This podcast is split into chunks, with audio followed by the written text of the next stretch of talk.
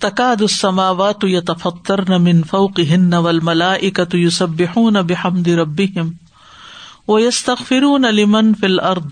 الا ان اللہ هو الغفور الرحیم. قریب ہے کہ آسمان اوپر سے پھٹ پڑے۔ فرشتے اپنے رب کی حمد کے ساتھ اس کی تصبیح کر رہے ہیں اور زمین والوں کے حق میں بخش کی دعا کرتے ہیں۔ آگاہ رہو، حقیقت میں اللہ ہی غفور الرحیم ہے۔ تقادو تقادو یعنی قریب ہے. یعنی ہونے کے قریب ہے. اسماوات کے آسمان یعنی ساتوں آسمان یا تفتر نہ پھٹ پڑے فترا ہوتا ہے کسی چیز کو طول میں پہلی بار پھاڑنا، لمبائی میں. اسی سے روزہ افطار کرنا اور آسمان کا پھٹنا اور مختلف چیزوں کے پھٹنے کا ذکر آتا ہے. من فوق ہننا ان لوگوں کے اوپر سے. کس بنا پہ پھٹ جائیں؟ کیوں پھٹ جائیں؟ نمبر ایک، اللہ کی عظمت اور حیبت کی وجہ سے آسمان پھٹ جائیں۔ کیونکہ پیچھے آیا وہ علی العظیم۔ اس کے الوب اور اس کی عظمت اور اس کے خوف، اس کے حیبت، اس کے جلال سے پھٹ جائیں۔ کیونکہ آسمان و زمین اس کی عظمت کو سمجھتے ہیں۔ اپنے خالق کی عظمت کو پہچانتے ہیں۔ جیسے وہ یوسف بے حراد و بے حمدی ہی ول ملا خیفتی ہی بادل کی گرج اس کی حمد کے ساتھ تصبیح کرتی ہے اور فرشتے بھی اس کے خوف سے اور سب اللہ کے آگے جھکے ہوئے ہیں۔ ولی اللہ یس جدو منف سماوات ول اردی من دابن ول ملا اکت وم لا تک برون یا خافون رب من فوقہم وہ اپنے رب سے ڈرتے ہیں جو ان کے اوپر ہے۔ وہ یا فالون مایو امرون جو حکم ملتا کرتے چلے جاتے ہیں۔ تو یاد رکھیے اللہ سبحان و تعالیٰ کی جتنی بھی مخلوق ہے انسان جن کو چھوڑ کے، وہ ساری کی ساری اللہ سے ڈرتی ہے ساری کی ساری اللہ کے آگے جھکتی وہ ساری کی ساری اللہ کی حیبت رکھتی ہے، اللہ کو بڑا مانتی ہے، اللہ کو عظیم مانتی ہے، اللہ کی تصویر کرتی ہے۔ اور ایک ہم انسان ہے کہ اس چھوٹی سی عقل کے ساتھ اللہ ہی کا انکار کرتے ہیں اور اللہ ہی کی عظمت کو بھول جاتے ہیں اور سجدہ کرنے سے انکار کر دیتے ہیں۔ کیا ہے ہم؟ کہاں ہے ہم؟ تو اللہ تعالیٰ کی عظمت اور حیبت کے پچھلی آئے سے آپ دیکھیں نا اللہ علی العظیم، اور پھر تقاد السماوات یا تفتر نہ منفوقی تو اللہ تعالیٰ کی عظمت و حیبت کا آسمان والوں پر ایک اثر ہے۔ ابو ذر کہتے ہیں کہ رسول اللہ صلی اللہ علیہ وسلم نے فرمایا، بے شک میں وہ چیز دیکھ رہا ہوں جو تم نہیں دیکھتے، اور میں وہ سن رہا ہوں جو تم نہیں سنتے۔ بے شک آسمان چر چرا رہا ہے، اور اسے چرچرانے کا حق بھی ہے۔ اس لیے کہ اس میں چار انگلی کے برابر بھی جگہ نہیں، مگر کوئی نہ کوئی فرشتہ اپنی پیشانی اللہ کے لیے سجدے میں رکھے ہوئے۔ اللہ کی قسم، جو میں جانتا ہوں، اگر تم بھی جان لو، تو تم لوگ ہنسو گے کم اور رو گے زیادہ۔ اور بستروں پر اپنی عورتوں سے لطف اندوز نہ ہوگے۔ اور یقیناً تم لوگ اللہ سے فریادیں کرتے ہوئے میدانوں میں نکل جاؤ گے۔ تو چونکہ ہم لائل میں جاہل ہیں اللہ کی عظمت سے اس لیے نافرمانیاں کر کے بھی ٹھنڈے پڑے رہتے ہیں، کوئی تکلیف نہیں ہوتی، نہ کوئی ندامت نہ شرمندگی، نہ توبہ۔ لیکن باقی مخلوق جو ڈرتی ہے اللہ سے، وہ اللہ کے آگے جھکی ہوئی ہے۔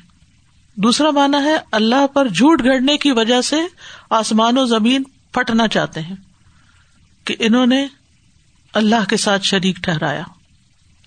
تقاد السماوات یہ تفتر نہ یعنی جس قسم کا بہتان ان مشرقین نے اور کفار نے اللہ رب العزت کی ذات پہ گھڑا ہے کہ اللہ نے اولاد بنا رکھی ہے، کیونکہ مشرقین مکہ بھی اللہ کی اولاد کے قائل تھے فرشتوں کی شکل میں۔ تو اس پر قریب ہے کہ آسمان و زمین پھٹ جائیں۔ یعنی یہ کوئی معمولی بات نہیں ہے کہ کسی مخلوق کو اللہ کی اولاد کرار دیا جائے، بیٹا یا بیٹی کرار دیا جائے اور اللہ کو چھوڑ کر کسی اور کو حاجت روا مان لیا جائے، کسی اور سے دعائیں مانگی جائیں۔ کسی اور کی محبت اور عقیدت اس سے بڑھ کر ہو، کسی اور کے ٹھہرائے ہوئے کو حلال حرام سمجھا جائے۔ تو یہ جسارتیں جو انسان کرتے ہیں، اس پر بعید نہیں کہ آسمان و زمین پھٹ جائیں۔ سورت مریم میں بھی آتا ہے وقال التخذ الرحمان ولدا لقد جئتم شعی ان ادا تقاد السماوات یا تفتر نہ من ہوں و تن شک یعنی صرف آسمان نہیں۔ زمین بھی پھٹ جائے۔ وہ تخر الجبال حدا اندا الرحمان ولدا و مایم بغیل الرحمان تخذ ولدا۔ ان کل من فی السماوات والارض الا آت الرحمان ابدا ابدا سارے ابد ہیں۔ ولد کوئی بھی نہیں ہے۔ اور یہ اتنی بڑی بات ہے قریب ہے کہ آسمان پھٹ پڑے، زمین شک ہو جائے، پہاڑ ڈہ کے گر پڑے۔ کہ لوگوں نے رحمان کے لیے اولاد کا دعوی کیا حالانکہ اس کی شان نہیں کہ وہ کسی کو اولاد بنائے۔ تو آسمان و زمین کی یہ حالت ہے۔ اور ملائکا کی کیا حالت ہے؟ ول ملائے کا تو یہ سب بے نہ بے ربی ملائکا اپنے رب کی حمد کے ساتھ اس کی تصبیح کر رہے ہیں۔ تصبیح کا معنی پہلے بتا چکی ہوں۔ تنظیح یعنی اللہ سبحان و تعالیٰ کو ہر ایب ہر کمی سے پاک قرار دینا۔ اور حمد کا معنی ہوتا ہے اسے ہر خوبی کا مالک قرار دینا۔ یعنی ایک بات ہے، ایک نفی ہے۔ یعنی فرشتے اپنے رب سے ڈرتے ہوئے، اس کی ذات سے حیبت کھاتے ہوئے، اللہ تعالیٰ کو ہر اس بات سے پاک قرار دیتے ہیں جو اس کی عظمت اور کمال کے لائق نہیں۔ ابن عباس کہتے ہیں، ان کا تصبیح بیان کرنا اللہ کی اس عظمت کے سامنے جھک جانا ہے، جس عظمت کا وہ مشاہدہ کرتے رہتے ہیں۔ ہم چھوٹی سی بھی کوئی چیز دیکھتے ہیں نا، جو زمین والوں کی ریچ میں ہے، کوئی آسمان کی نشانی اس دن تصویر دیکھ رہی جو ریسنٹلی لی گئی ہے۔ اس میں آسمان کے اوپر اتنے کلرفل قسم کے اسٹار سے اور بلو رنگ بالکل پہلی دفعہ انہوں نے ڈسکور کیا. اتنا خوبصورت، ایک عجیب منظر تھا تو میں یہ سوچ رہی تھی کہ یعنی فرشتے تو گزرتے ہیں نا ان ساری چیزوں کے اندر. سے کیا کیا دیکھتے ہیں؟ ہم تو دیکھ بھی نہیں سکتے. تو وہ دیکھتے ہیں اور وہ اللہ کی پاکی بیان کرتے ہیں. زمین والوں کی اس زیادتی پر کہ جو اللہ سبحان و تعالیٰ کے ساتھ کسی کو شریک ٹھہراتے ہیں، یا اللہ کو بھول جاتے ہیں، یا اللہ کو چھوڑ کے کسی اور کی طرف متوجہ ہو جاتے ہیں، یا اوروں کی عظمت کے گیت گاتے رہتے ہیں اور اللہ کو بھول جاتے ہیں۔ تو وہ توبہ توبہ کرتے ہیں اور زمین والوں کے لیے بھی استغفار کرتے ہیں۔ یو سب اللہ نہار اللہ اخترون رات اور دن تصویر کرتے ہیں، تھکتے ہی نہیں، رکتے ہی نہیں۔ جیسے کہتے نا کہ کسی کے بات ان کے کانوں پہ ہاتھ رکھ لینا۔ یعنی فرشتوں کا یہ حال ہے، یہ زمین والے کیا باتیں کر رہے ہیں؟ کتنی فضول باتیں جو رب کی شان میں کہی جا رہی ہیں۔ یہ کیسی بغاوت کر رہے ہیں؟ اللہ نے ان کو عقل اس لیے دی تھی۔ وہ تو پہلے ہی راضی نظر نہیں آتے تھے جب اللہ تعالیٰ نے فیصلہ کیا، لیکن اللہ کے آگے تو بہرحال جھکے ہوئے ہیں۔ لیکن یہ ہے کہ انسانوں کے اس گناہ پر اور دیگر گناہوں پر بھی فرشتے تسبیح کرتے ہیں اور استغفار کرتے ہیں، کیونکہ وہ سمجھتے ہیں۔ جب ہم بھی کوئی ایسی بات ہی نہیں، جس کا ہمیں پتا ہو کہ یہ غلط ہے۔ نہ پتا ہو تو لوگ طرح طرح کی باتیں کرتے رہتے ہیں اور ہم بھی ساتھ انجوائے کرتے ہیں حماقت اور جہالت کی وجہ سے۔ جب پتا چل جاتا پھر استغفار آتی۔ تو فرشتوں کے اس علم کی بنا پر۔ اور ویسے بھی فرشتوں کا پسندیدہ کلام کون سا ہے؟ رسول اللہ صلی اللہ علیہ وسلم سے پوچھا گیا کہ کون سا کلام زیادہ پسندیدہ ہے؟ یعنی اللہ کو۔ آپ نے فرمایا جو اللہ تعالیٰ نے اپنے فرشتوں کے لیے پسند کیا ہے۔ سبحان اللہ و بحمدی وہ یستخرون لمن فل ارتھ اور وہ زمین والوں کے لیے استغفار کرتے ہیں۔ اکثر مفسرین کہتے ہیں کہ اس سے مراد مومن ہے، زمین والوں سے مراد۔ اور فرشتے زمین والوں میں سے صرف ایمان والوں کے لیے استغفار کرتے ہیں۔ لیکن بعض مفسرین کہتے ہیں کہ آج کے الفاظ یہ ہیں کہ زمین والے جو ہیں، ان کے لیے استغفار کرتے تو مومن، کافر سبھی شامل ہیں۔ تو اس استغفار کا مطلب یہ ہے کہ وہ زمین والوں کے لیے دعائیں کرتے ہیں کہ ان پر سے عذاب ٹل جائے جتنی یہ گستاخیاں کر رہے ہیں۔ توبہ کر لیں۔ اور ان کی وہ دعائیں جو ہیں ایمان والوں کے لیے خاص طور پر سورت غافر کی آیت نمبر سات سے نو تک آتی ہیں۔ اللہ دین یا ملون الرشا و من لہو یو سب بے حمد رب و یو امن بھی و یس تک فرون الدین امن ربنا و سعت کل شعی ارحمتن و علما فخر للذین تابو و تبا سبیلک وقیم عذاب الجحیم۔ اور اور بھی اس کے علاوہ مزید دعائیں بھی ہیں۔ اسی طرح نمازی کے لیے فرشتے خاص طور پر دعائیں کرتے ہیں۔ رسول اللہ صلی اللہ علیہ وسلم نے فرمایا، جب کوئی شخص نماز کے بعد اپنی جائے نماز پر بیٹھا رہتا ہے، تو فرشتے اس پر سلاد پڑھتے رہتے ہیں۔ اور فرشتوں کی سلاد کیا ہے؟ اللہ مغفر لہو اللہ رحم ہوں یعنی اس وقت بھی استغفار کرتے ہیں۔ اسی طرح اگر وہ بیٹھ کر اگلی نماز کا انتظار کرتا رہے، تو فرشتے اس پر بھی سلاد پڑھتے ہیں، اور ان کی سلاد یہی ہے اللہ مغفر لہو اللہ رحم ہو اسی طرح لوگوں کو خیر سکھانے والے کے لیے فرشتے دعا کرتے ہیں۔ یقیناً اللہ اور اس کے فرشتے اور تمام اہل زمین و آسمان یہاں تک کہ چونٹی اپنے سوراخ میں مچھلیاں اس شخص کے لیے رحمت کی دعا کرتی ہیں اور رحمت بھیجتی ہیں جو لوگوں کو بھلائی کی باتیں سکھاتا ہے۔ یعنی فرشتے بھی۔ اسی طرح سحری کھانے والوں کے لیے فرشتے استغفار کرتے ہیں۔ اے عادت کرنے والوں کے لیے فرشتے استغفار کرتے ہیں۔ اگر کوئی صبح کے وقت کرے تو شام تک ستر ہزار فرشتے استغفار کرتے ہیں۔ شام کو کرے عادت تو صبح تک دعائیں مغفرت کرتے رہتے ہیں۔ اللہ ان اللہ الغفور الرحیم۔ خبردار، یاد رکھو۔ بے شک اللہ اکیلا ہی وسیع مغفرت والا ہے، رحمت کرنے والا ہے۔ یہاں اللہ سبحان تعالیٰ کے پھر دو ناموں کا ذکر آ گیا ہے۔ الغفور الرحیم۔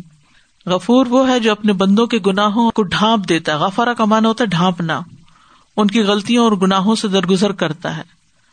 اور غفور فعول کے وزن پر مبالغے کا سیگا ہے۔ مسلسل گنا معاف کرتا ہے۔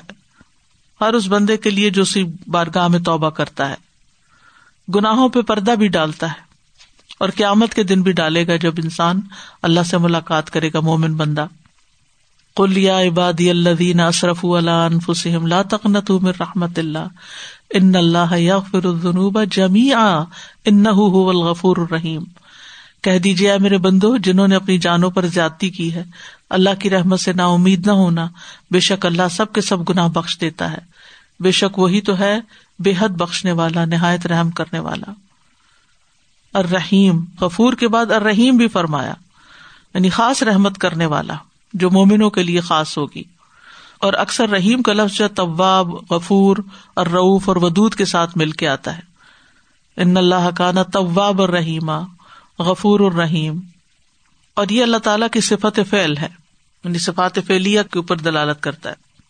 کا تبا ربو کو ملانب سے رحما تمہارے رب نے اپنے اوپر فرض کر لیا، لازم کر لیا رحم کرنا۔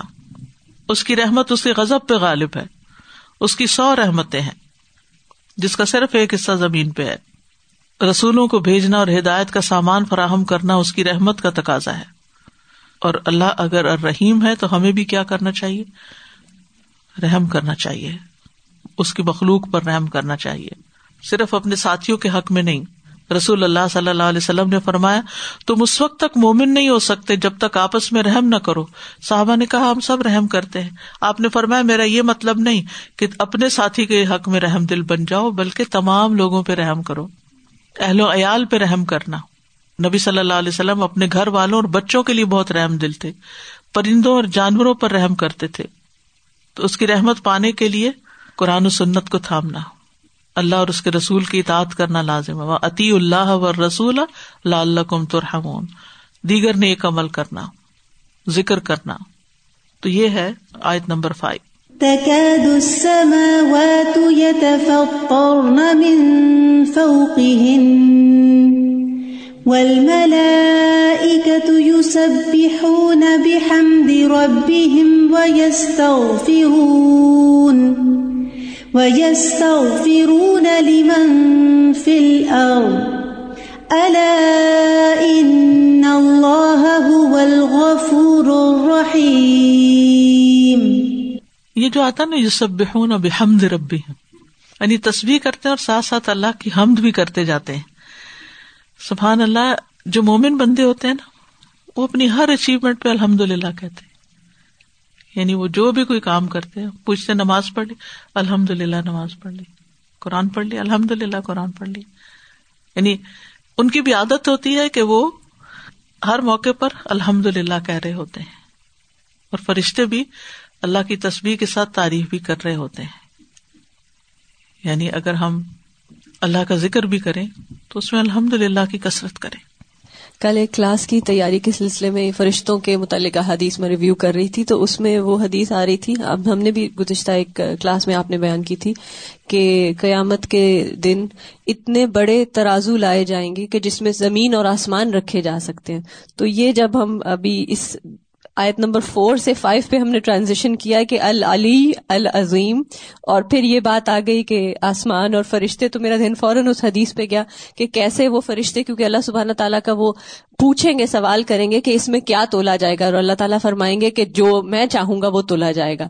اور پھر وہ کہتے ہیں کہ سبحانہ کا ماں بدنا کا حق کا عبادت تو وہ یعنی یہ پورا جو ایک سینیریو تھا نا کہ العلی العظیم کے ساتھ یہ جب ذکر آیا تو مجھے واقعی خیال ہے میں نے کہا، ہمارے ذہنوں میں وہ کانشیسنیس رہتی نہیں۔ ہم نے سنی ہوتی ہے بات، لیکن ہم بہت جلدی پھر بھول بھی جاتے ہیں، پھر ہم بار بار اس عظمت کو ریفریش بھی نہیں کر رہے ہوتے۔ تو اٹس سو امپورٹنٹ کہ ہم اس عظمت کو اور اللہ سبحانہ تعالیٰ کے العلی ہونے کو ریفریش کرتے رہیں۔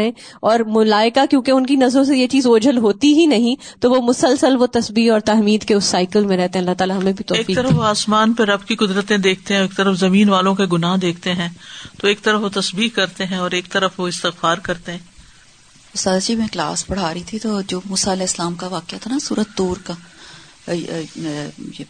دور پہاڑ پہ جب بلایا جاتا ہے ستر لوگوں کو اور پھر جب اللہ تعالیٰ اپنی تجلی کراتے ہیں تو سارے جو ہیں وہ بے ہوش ہو جاتے تو اس سے مجھے میں نے محسوس اس وقت کیا کہ اللہ تعالیٰ کا جلال کتنا زیادہ ہے۔ اور ہمارا دیکھے مطالبہ کہ ہمیں کہا گیا کہ میں سمے نہ آتا نا اگر ہمیں نظر نہیں آ رہے اللہ تعالیٰ تو اس کو مان جائیں۔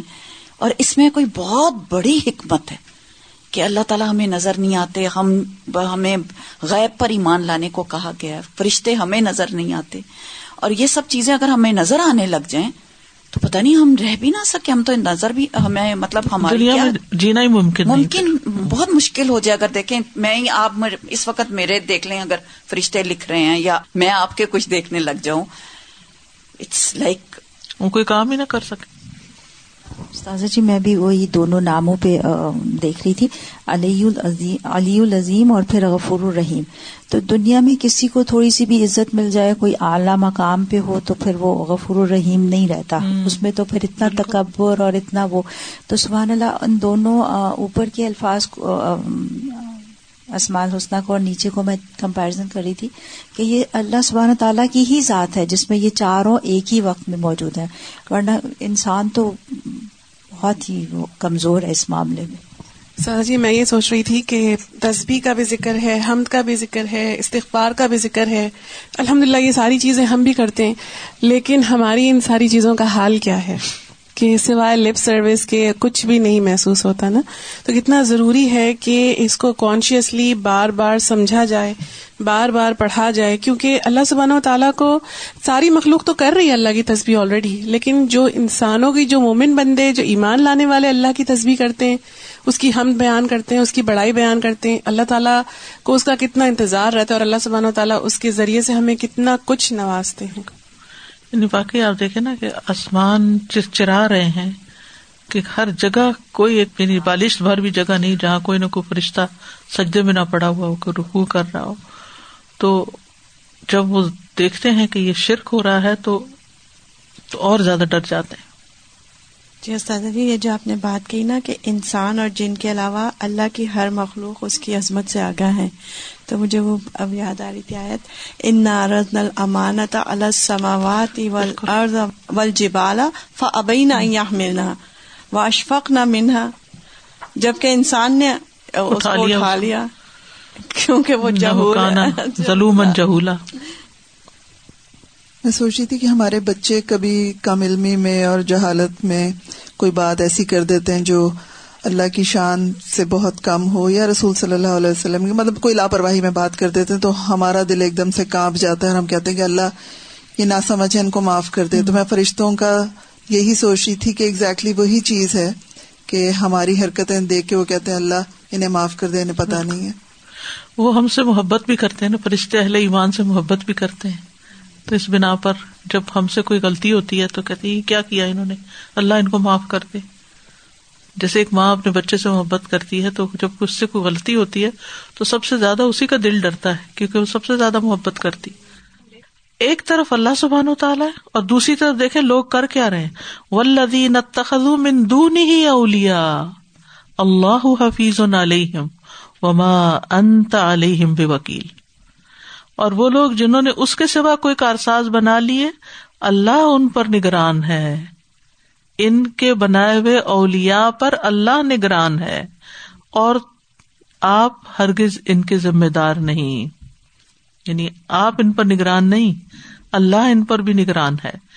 یعنی وہ لوگ جو اللہ کے سوا دوسروں کو معبود بنا لیتے ہیں، دوسروں کو اپنا کارساز سمجھتے ہیں، ان کی عبادت کرتے ہیں، تو اللہ سبحان و تعالی ان کو بھی دیکھ رہا ہے، ان کے اعمال کو بھی دیکھ رہا ہے، اور جو جو کچھ یہ کر رہے ہیں، ان سب چیزوں کو محفوظ کر رہا ہے اور قیامت کے دن پھر ان کو اس کا بدلا دے گا۔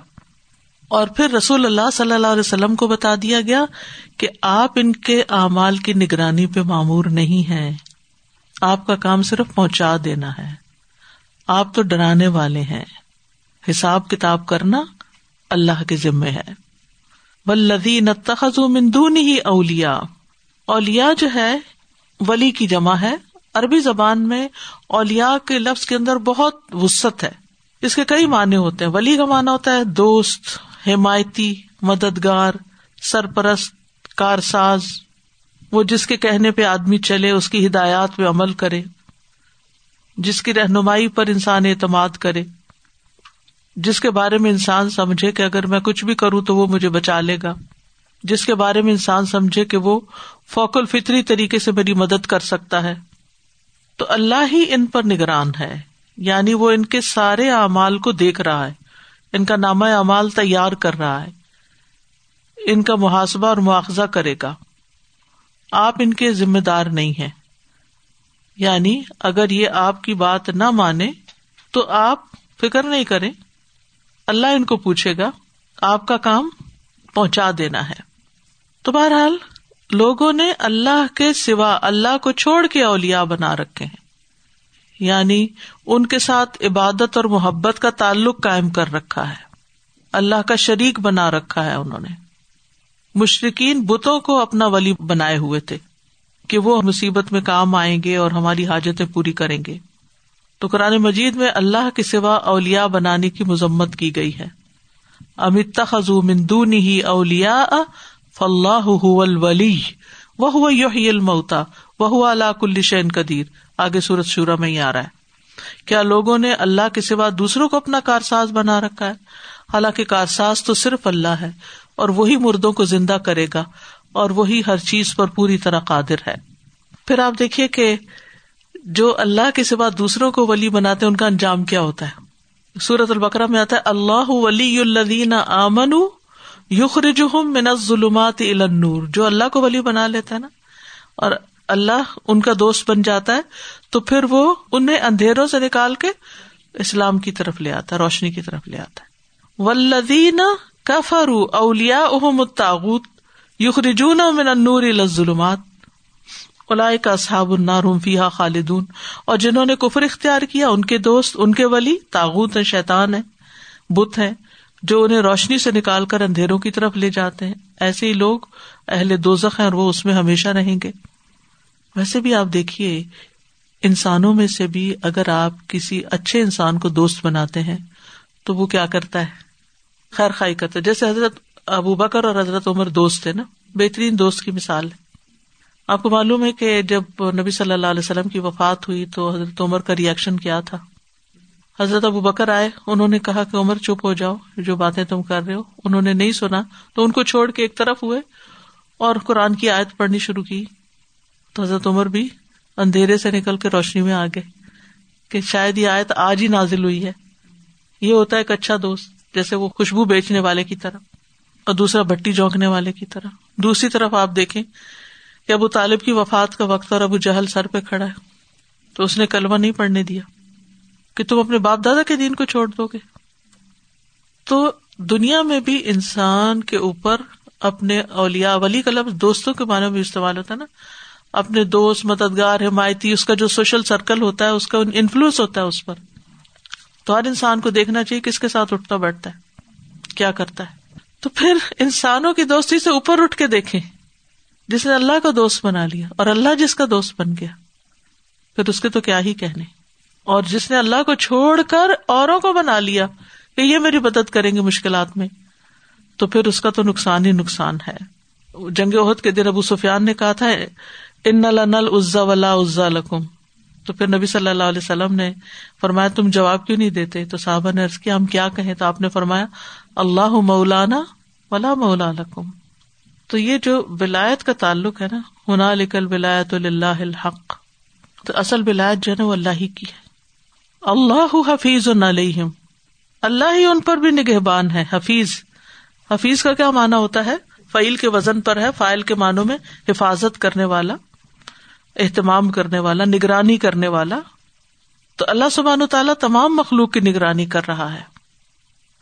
ولی اللہ معاف سماوات و معاف الرد وکان اللہ بک الشی محیطہ اللہ ہی ہے جو کچھ آسمانوں میں ہے، اسی کا ہے جو آسمانوں اور جو زمین میں ہے اور ہمیشہ سے ہر چیز کا وہ احاطہ کرنے والا ہے۔ وہ ربو کالا کل شعین حفیظ۔ سورت سبا میں آتا ہے۔ تیرا رب ہر چیز پر پوری طرح حفیظ ہے۔ نگہبان ہے۔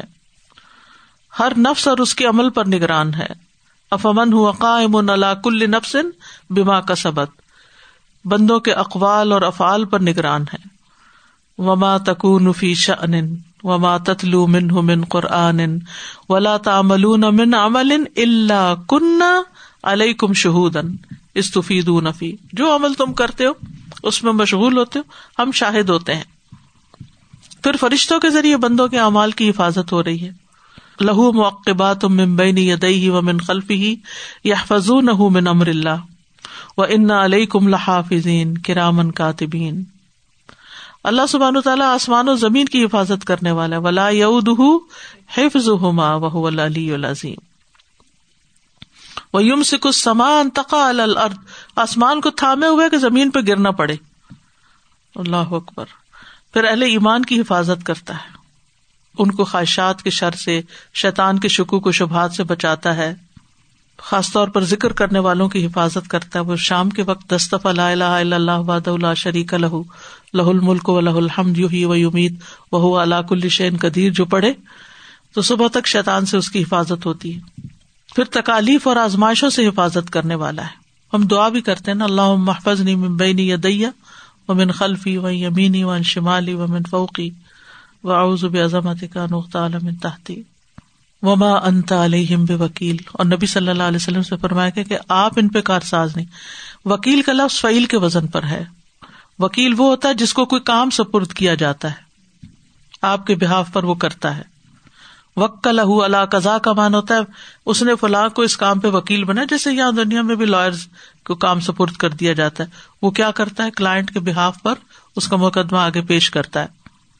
تو وکیل کا لفظ جو ہے، بطور اشارہ بھی اس شخص کے لیے استعمال کیا جاتا ہے، جس کے سپرد کسی کے حالات اور اعمال کی نگرانی کی جاتی ہے۔ تو یہاں یہ فرمایا گیا کہ نبی صلی اللہ علیہ وسلم ان پر نگران نہیں کہ آپ ان کے اعمال کو دیکھیے، ان کی حرکات کا جائزہ لیتے رہے اللہ ان پر نگران ہے۔ پیغمبر کا اصل کام خبردار کر دینا ہے۔ ان نما انت نذیر و اللہ کل شعیم وکیل۔ سرت ہود میں آتا ہے۔ آپ کا کام خبردار کرنا ہے اور اللہ ہر چیز پر نگران ہے۔ ف ان نما علیہ کل بلاغ و علین الحساب۔ فذکر ان نما انت مذکر لستا علیہم بے سبحان اللہ، اتنی خوبصورت بات ہے یہ، اگر ہم سب سمجھے جو دین کی تعلیم و تبلیغ کرتے ہیں، کہ ہم لوگوں کو بتا دیں، پھر ان کے پیچھے نہ پڑ دیں، اور یہ تجسس کرتے رہے کہ اچھا جو میں نے اس کو بتایا تھا، اس نے عمل کیا کہ نہیں کیا، اور یعنی ان کے معاملات کے اندر انٹرفیئر کرنا شروع کر دیں۔ اللہ نگرانی کر رہا ہے۔ آپ کا کام ہے بتانا۔ آپ نے بتا دیا، آپ کی ذمہ داری پوری ہو گئی۔ اور وہ جب دیکھتا ہے اور وہ نگرانی کرتا ہے تو پھر اس کی پکڑ سے کوئی بچ نہیں سکتا۔ والذین اتخذوا من دونه اولیاء اللہ حفیظ علیہم۔ اللہ حفیظ علیہم وما انت علیہم بوکیل۔ واخر دعوانا ان الحمد للہ رب العالمین. سبحان اللہ و بحمد کا اشد اللہ اللہ اللہ انت استخر کا و اطوب السلام علیکم و رحمۃ اللہ وبرکاتہ.